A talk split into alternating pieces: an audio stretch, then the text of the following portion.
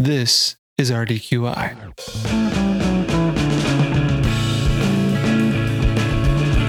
Farmer Jay here. Hope you're well. I'm sure your current lawnmower is just fine, but did you know that you can mow your lawn in half the time with the Wildcat tractor? That's right. Think about what you could be doing in that time. You could be tending to your crops, maybe feeding your goats, but really, you'll be saving a lot of time. Call your local Wildcat tractor dealer and ask the sales representative about the X350T ride along.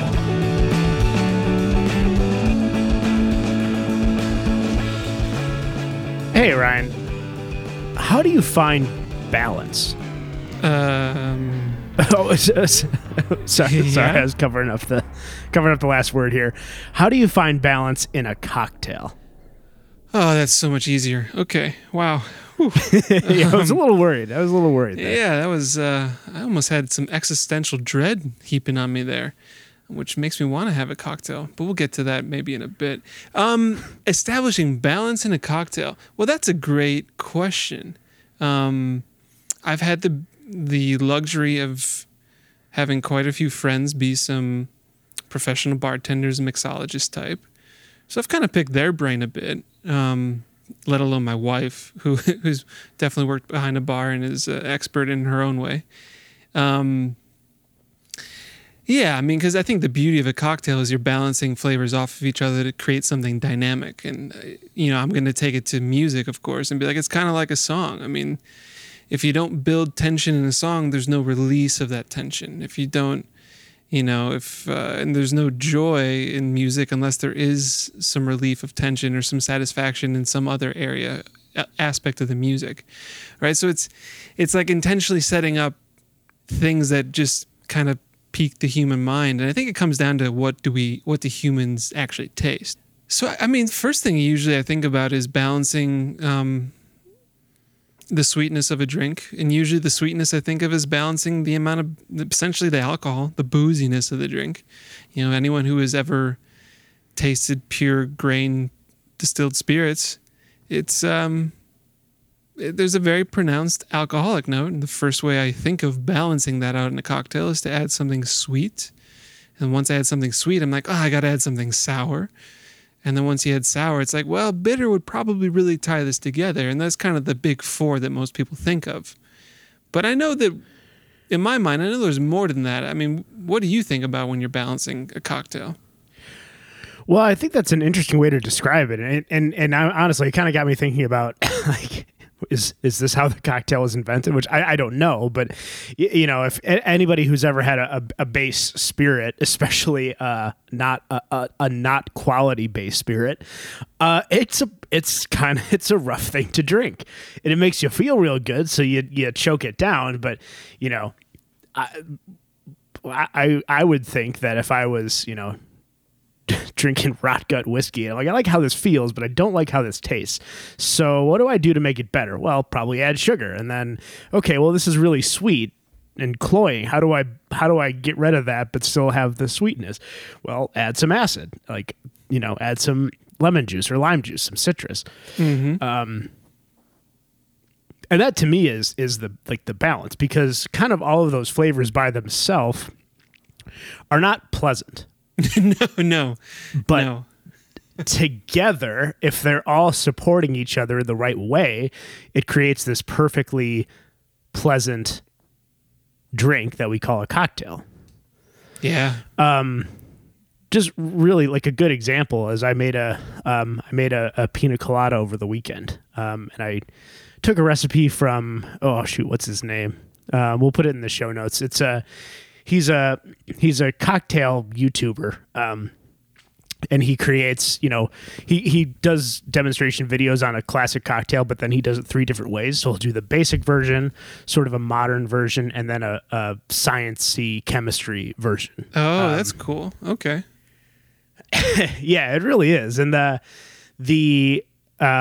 so the pina colada is it's very, very sweet. It has the potential to be very, very sweet. Mm-hmm. But if you balance it appropriately with the right amount of lime juice, orange juice, pineapple juice and you know, some kind of bittering element, it turns an overly sweet kind of dessert cocktail that you don't really want to have more than one into this like just unbelievably well-balanced drink that ended up just sort of drinking all night long, and it didn't make me feel all that great, but the next morning. But it was, yeah, they were sessionable. Let me just put it that way.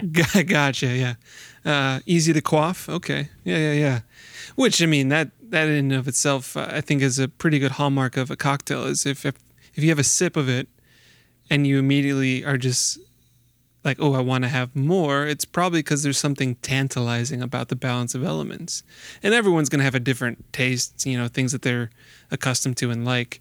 So everyone's going to have, you know, obviously have a different approach to how they make a cocktail and what they even like in a cocktail. But yeah, actually, you know, it's funny. You brought up kind of, so of course, me being me, I looked into the history of cocktails a bit. And I guess the term actually, because defining a cocktail is kind of like a pedantic exercise, of course. But apparently one of the first people to pin down what a cocktail was in 1806 in the Balance and Columbian Repository, which was published out of Hudson, New York.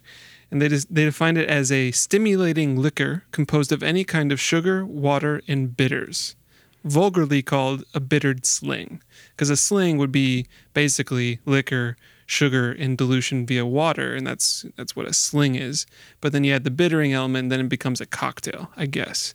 And apparently, and this is unverified, so don't, you know, this is the story, but it's a good story. Apparently, cocktails are called cocktails because they were basically prescribed for you to drink in the morning to get over a hangover.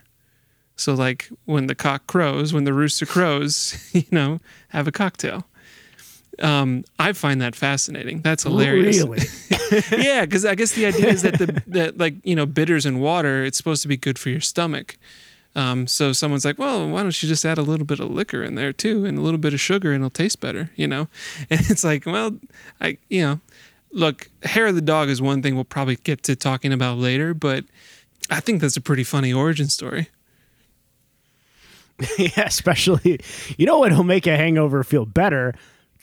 Everybody knows that you cure a hangover by drinking more alcohol. And yeah, we should also probably point out, obviously alcohol is a poison. It is toxic to the human body. Your liver has to process it, and your liver definitely suffers through the processing of alcohol.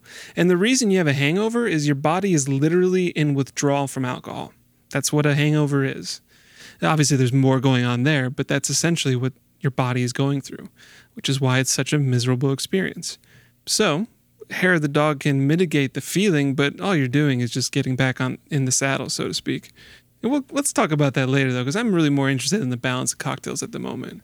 Because I think, yeah, salty, sweet, bitter, and the boozy alcohol, you know, those are pretty understandable. But thinking about it and talking to some, you know, experts or, you know, bartenders, I'd say, There's other elements that I never really thought about. And one of the key ones, I didn't realize how important this is in history of cocktails. Cocktails are impossible to make without ice, which we take in the 21st century, we take ice for granted. You know, our refrigerators typically make it for us. We usually don't have to make it by hand or shape it by hand or do anything. But until ice production was like literally shippable and recreatable, cocktails have been few and far between to make, and I never put that together before. I didn't either until right now. Right. I mean, it makes sense why in the 19th century when rail shipping and also rail cooling cars became technology that was available, that all of a sudden cocktail culture could be developed. Because that's the main method of dilution in a cocktail is to shake or stir over ice. And there's all sorts of philosophies about what size and shape of ice you're supposed to use for different cocktails. But that was fascinating to me. That's why I'm such a history nerd, I think, is those little nuances kind of catch me in the funny bone, so to speak. Well, I was thinking, how disappointing was it for you to find out that, you know, cocktails don't date back to prior to 1000 AD, but that makes all the sense in the world. Sure. I mean, because ice is really kind of fascinating. I remember I remember in, I believe it was in the Czech Republic, on a wine trip, or on a bike trip through the wine country in Moravia. We stopped at, we're in this wine cellar. It's just these, like, it's like a hobbit hole. It was just these winding underground passages, and there was a whole giant underground area that was used as ice storage. And they used to just basically cut ice from lakes in the winter and then bring it and pile it all up in basically just a cave. And there was so much of it, and it was so cool down there that it would last for, months and months and months, which I just thought was fascinating. Yeah. Yep. I mean, that ties into... ice is so powerful because, like, cocktails are real nice to have, but, ice was really more important for food preservation and shipping and all that. Yeah. And I don't think it was Moravia. I think it was in... Because is Moravia, is it next to Bohemia, or is it... I'm not very familiar on my geography of that region. Because Bohemia is where lager comes from, basically. And it's the same idea that you could ferment beer in these cool temperatures because you had these caves full of ice. And if you're not familiar... Yeah? Well, no, actually, you're totally right. I'm misremembering that. Kind of like our memory conversation. But anyway, yeah, Bohemia is the the western part of the country, and then Moravia is the eastern part, and there's another tiny little region in the north. But gotcha. But we don't talk about that region. Not in RDQI, at least. Silesia? Yeah. Hey. But yeah, getting back to balance, I mean, the ice is so critical to diluting and also into chilling. Because as you cool a liquid, right, its aromas are going to be released differently, and it's also going to mute some flavors as well. So it's a pretty good way. I mean, honestly, like, Prohibition in our country helped cocktails in some ways because the quality of liquor being produced was typically inferior. I mean, not always. I'm sure there's some great bootleggers making some darn fine whiskey, or moonshine rather, but. Mm-hmm. You had to find a way to kind of cover up the nasty bits, and so chilling it is one way to kind of mitigate that factor. And there's also the benefit of just changing the structure, and what is better than, like, on a hot summer day than a ice cold cocktail, if that's what you're in for that day. That's pretty satisfying, mm-hmm. The cooling effect of a liquid. Yeah, so and you may know this. I for the longest time, I thought the ice part of a cocktail, like shaking a cocktail over ice, was just to cool it down. I didn't realize that dilution was, like, as important of a outcome of that process. What does dilution actually do to the balance of a cocktail? Yeah, well, I mean, if you, just to do an example, like, if you just poured a gin into a shaker and stirred it with ice, which I don't believe in the whole bruising of gin thing, so I think you could shake it too.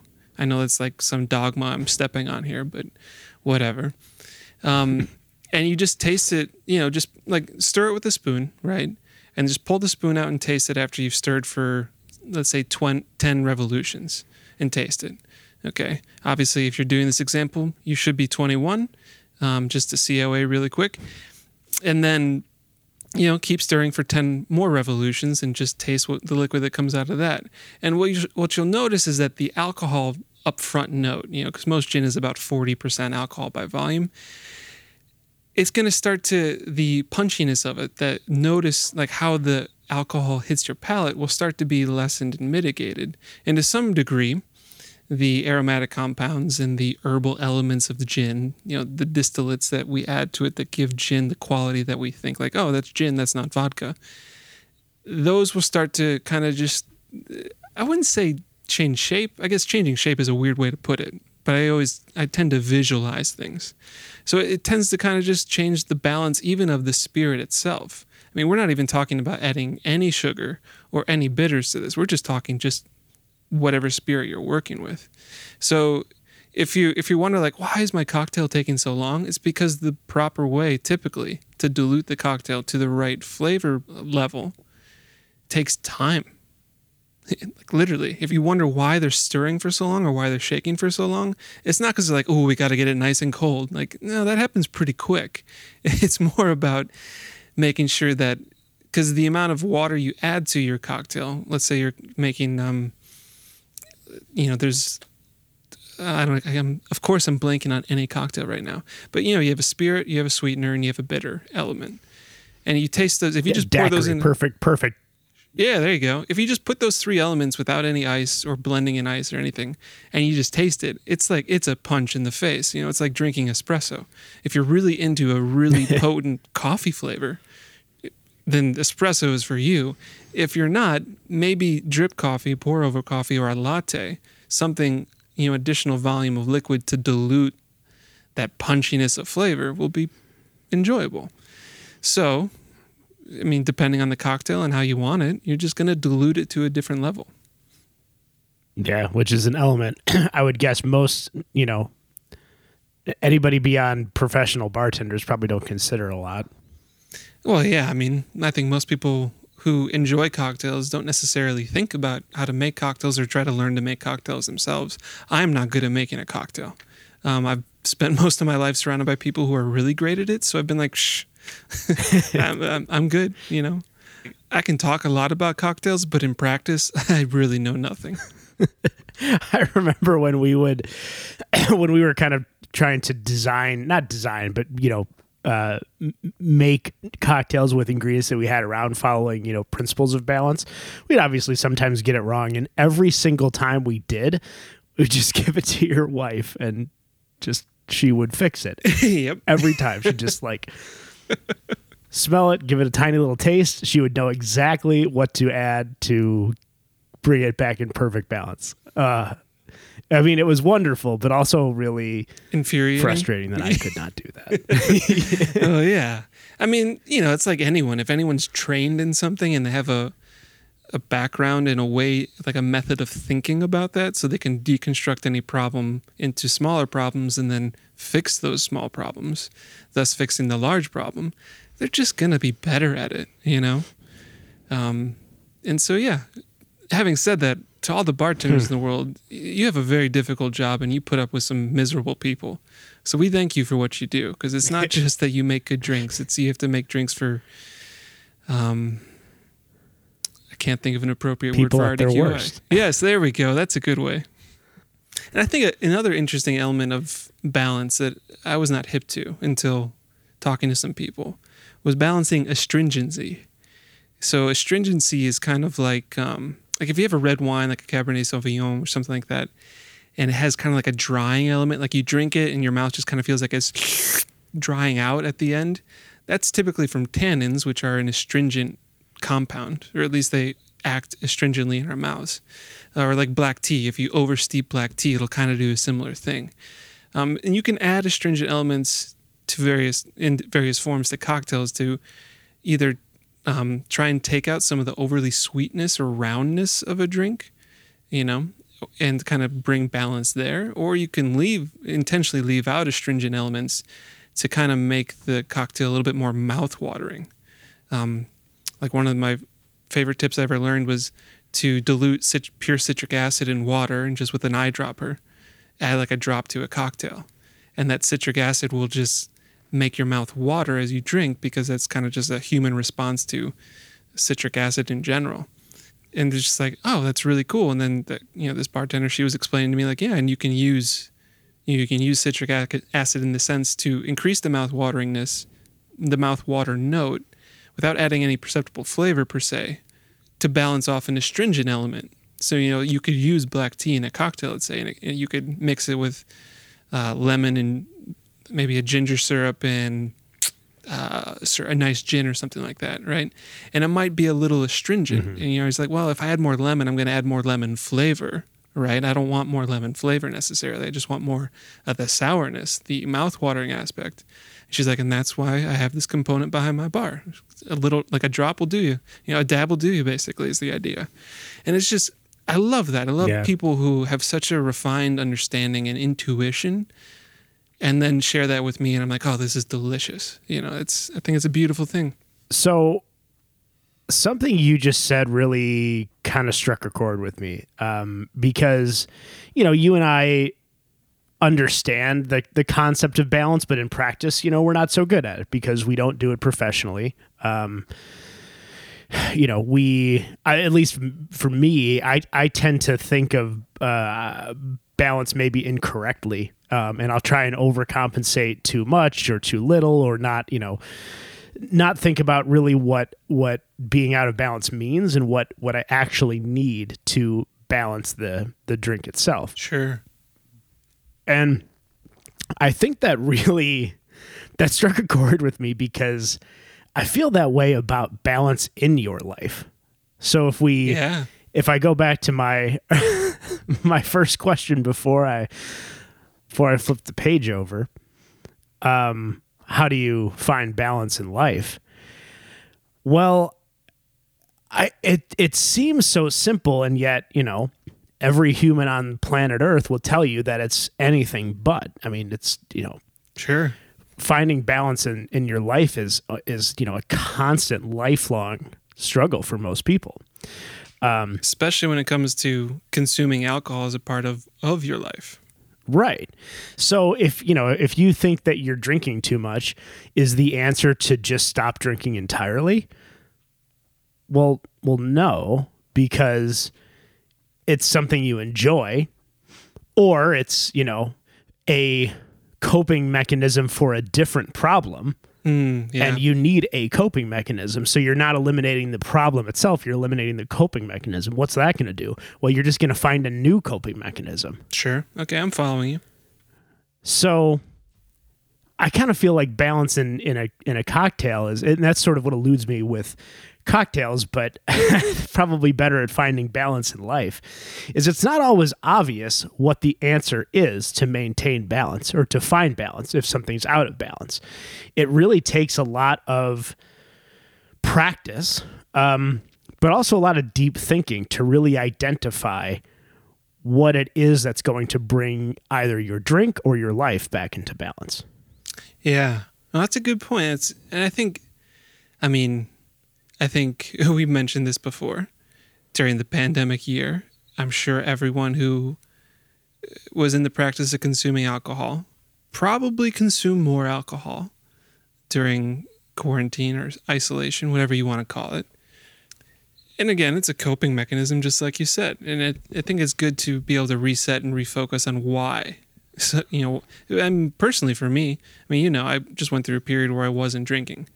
I wasn't even consuming coffee, caffeine. It was just like, I need to make sure that the habits I developed over the past year, that I only really carry forward the habits that are good for me, you know? And so my method was abstinence. You know, I went through a period where it's like, nope, I'm just not going to consume. And it was pretty rough. You know, it's not fun. That's for sure. But it also reminded me why I enjoy those substances, those drugs. I mean, they're both drugs, right? Mm-hmm. And for me, that was my method. I don't think that's necessarily going to work for everyone. Certainly if you're unfortunately, if your body has a dependency on alcohol, that's probably not even a wise choice. Alcohol can kill you, of course, if you consume too much, but so can withdrawal. So, you know, if you're out there and you're really wondering if you have a problem with alcohol, I would seek professional advice to go through that with someone, because it's not just as simple as like, well, I'm just going to stop. It's deeper than that. And I would encourage you to find someone who can professionally help you through it. But, you know, if it's just like, oh yeah, I just think I drink a little bit too much throughout the week, you know, and I know I don't have a dependency issue because I can go multiple days without drinking. I just think I drink a couple too many drinks leading into the weekend sort of thing. It's like, okay, maybe it's wise to just cut it out and evaluate why you drink to begin with.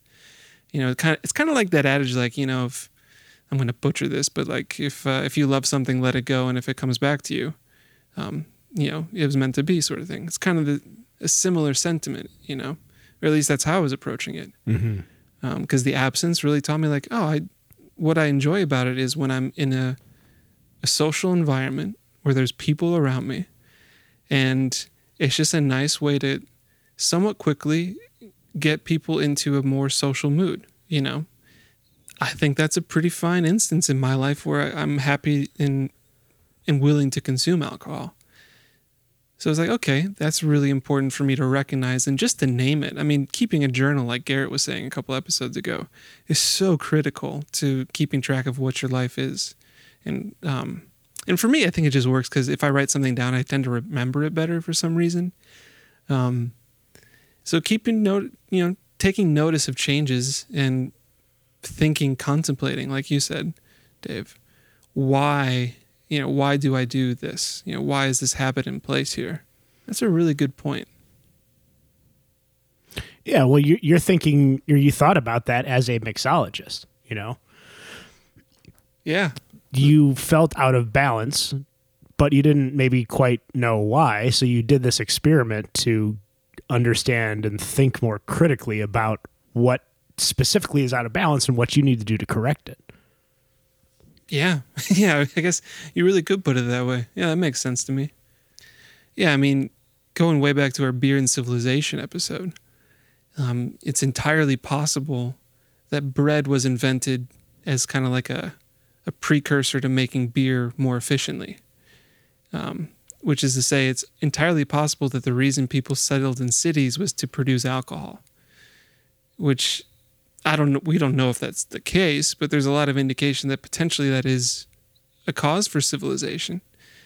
And if that's the case, then there is something to the fact that consuming alcohol can improve social interactions. Obviously, we all know that drinking alcohol can also completely break down social norms and communication and be devastating and destructive of entire people groups even. So obviously, you know, balance is the key, everything in moderation.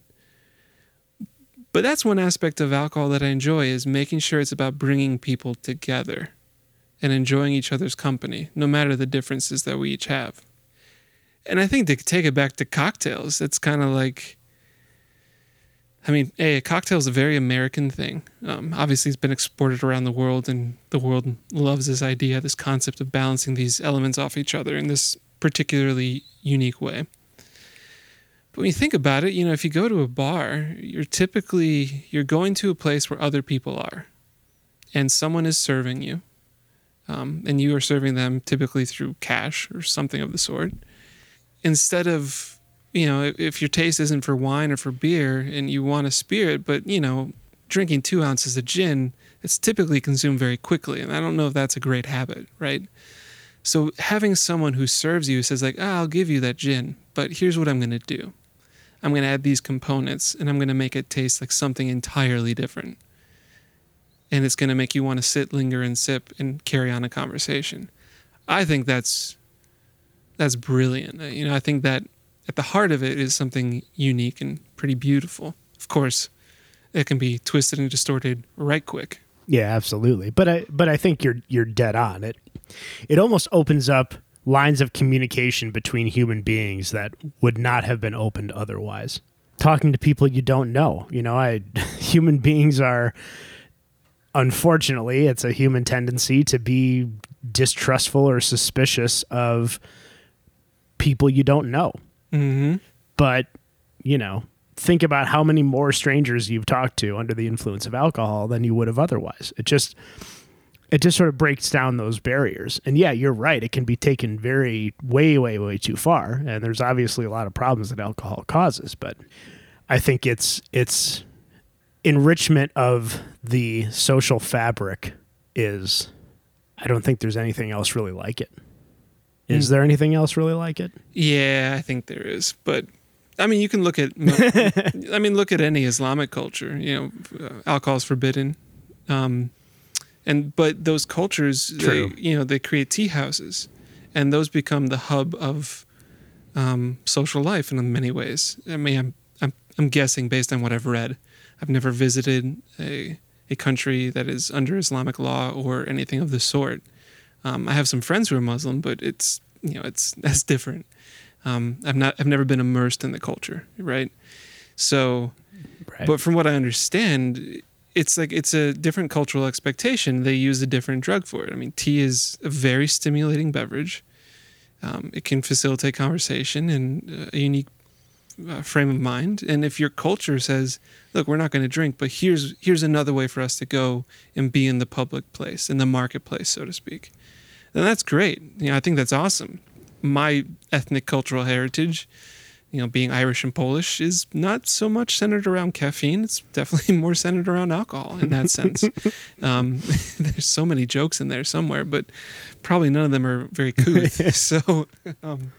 So yeah, I think I hear your point. I think you and I both agree it's a great way to engage in meeting strangers and carrying on conversation. But there are definitely other ways around it that are equally as beautiful, if not more beautiful, honestly. You're absolutely right. I retract that statement. There are, you know, not necessarily many, but there are definitely other ways, other, you know, social lubricants, so to speak. But I think that's consistent, right? There's some kind of drug that somehow puts you in a different, more sociable frame of mind that, you know, I think you can almost, I doubt all cultures, but most. I don't think that's outlandish to say most cultures have some kind of tradition of, you know, gathering around some kind of intoxicating consumable. Mm-hmm. No, maybe. I don't know. No, I mean, I'm no anthropologist, but racking my mind, I mean, even if you're not consuming caffeine or alcohol or you know, coca leaves or something like that, there tends to be rituals that people go through. I mean, if people sit in a circle and sing, they're not consuming a drug, but their brain chemistry is certainly being transformed. So there's definitely something here, Dave. I think you're onto it. Like, I think all groups of people. Is that an element? Do you think that some kind of behavior that takes you out of your mind, is that necessary as human beings to find balance?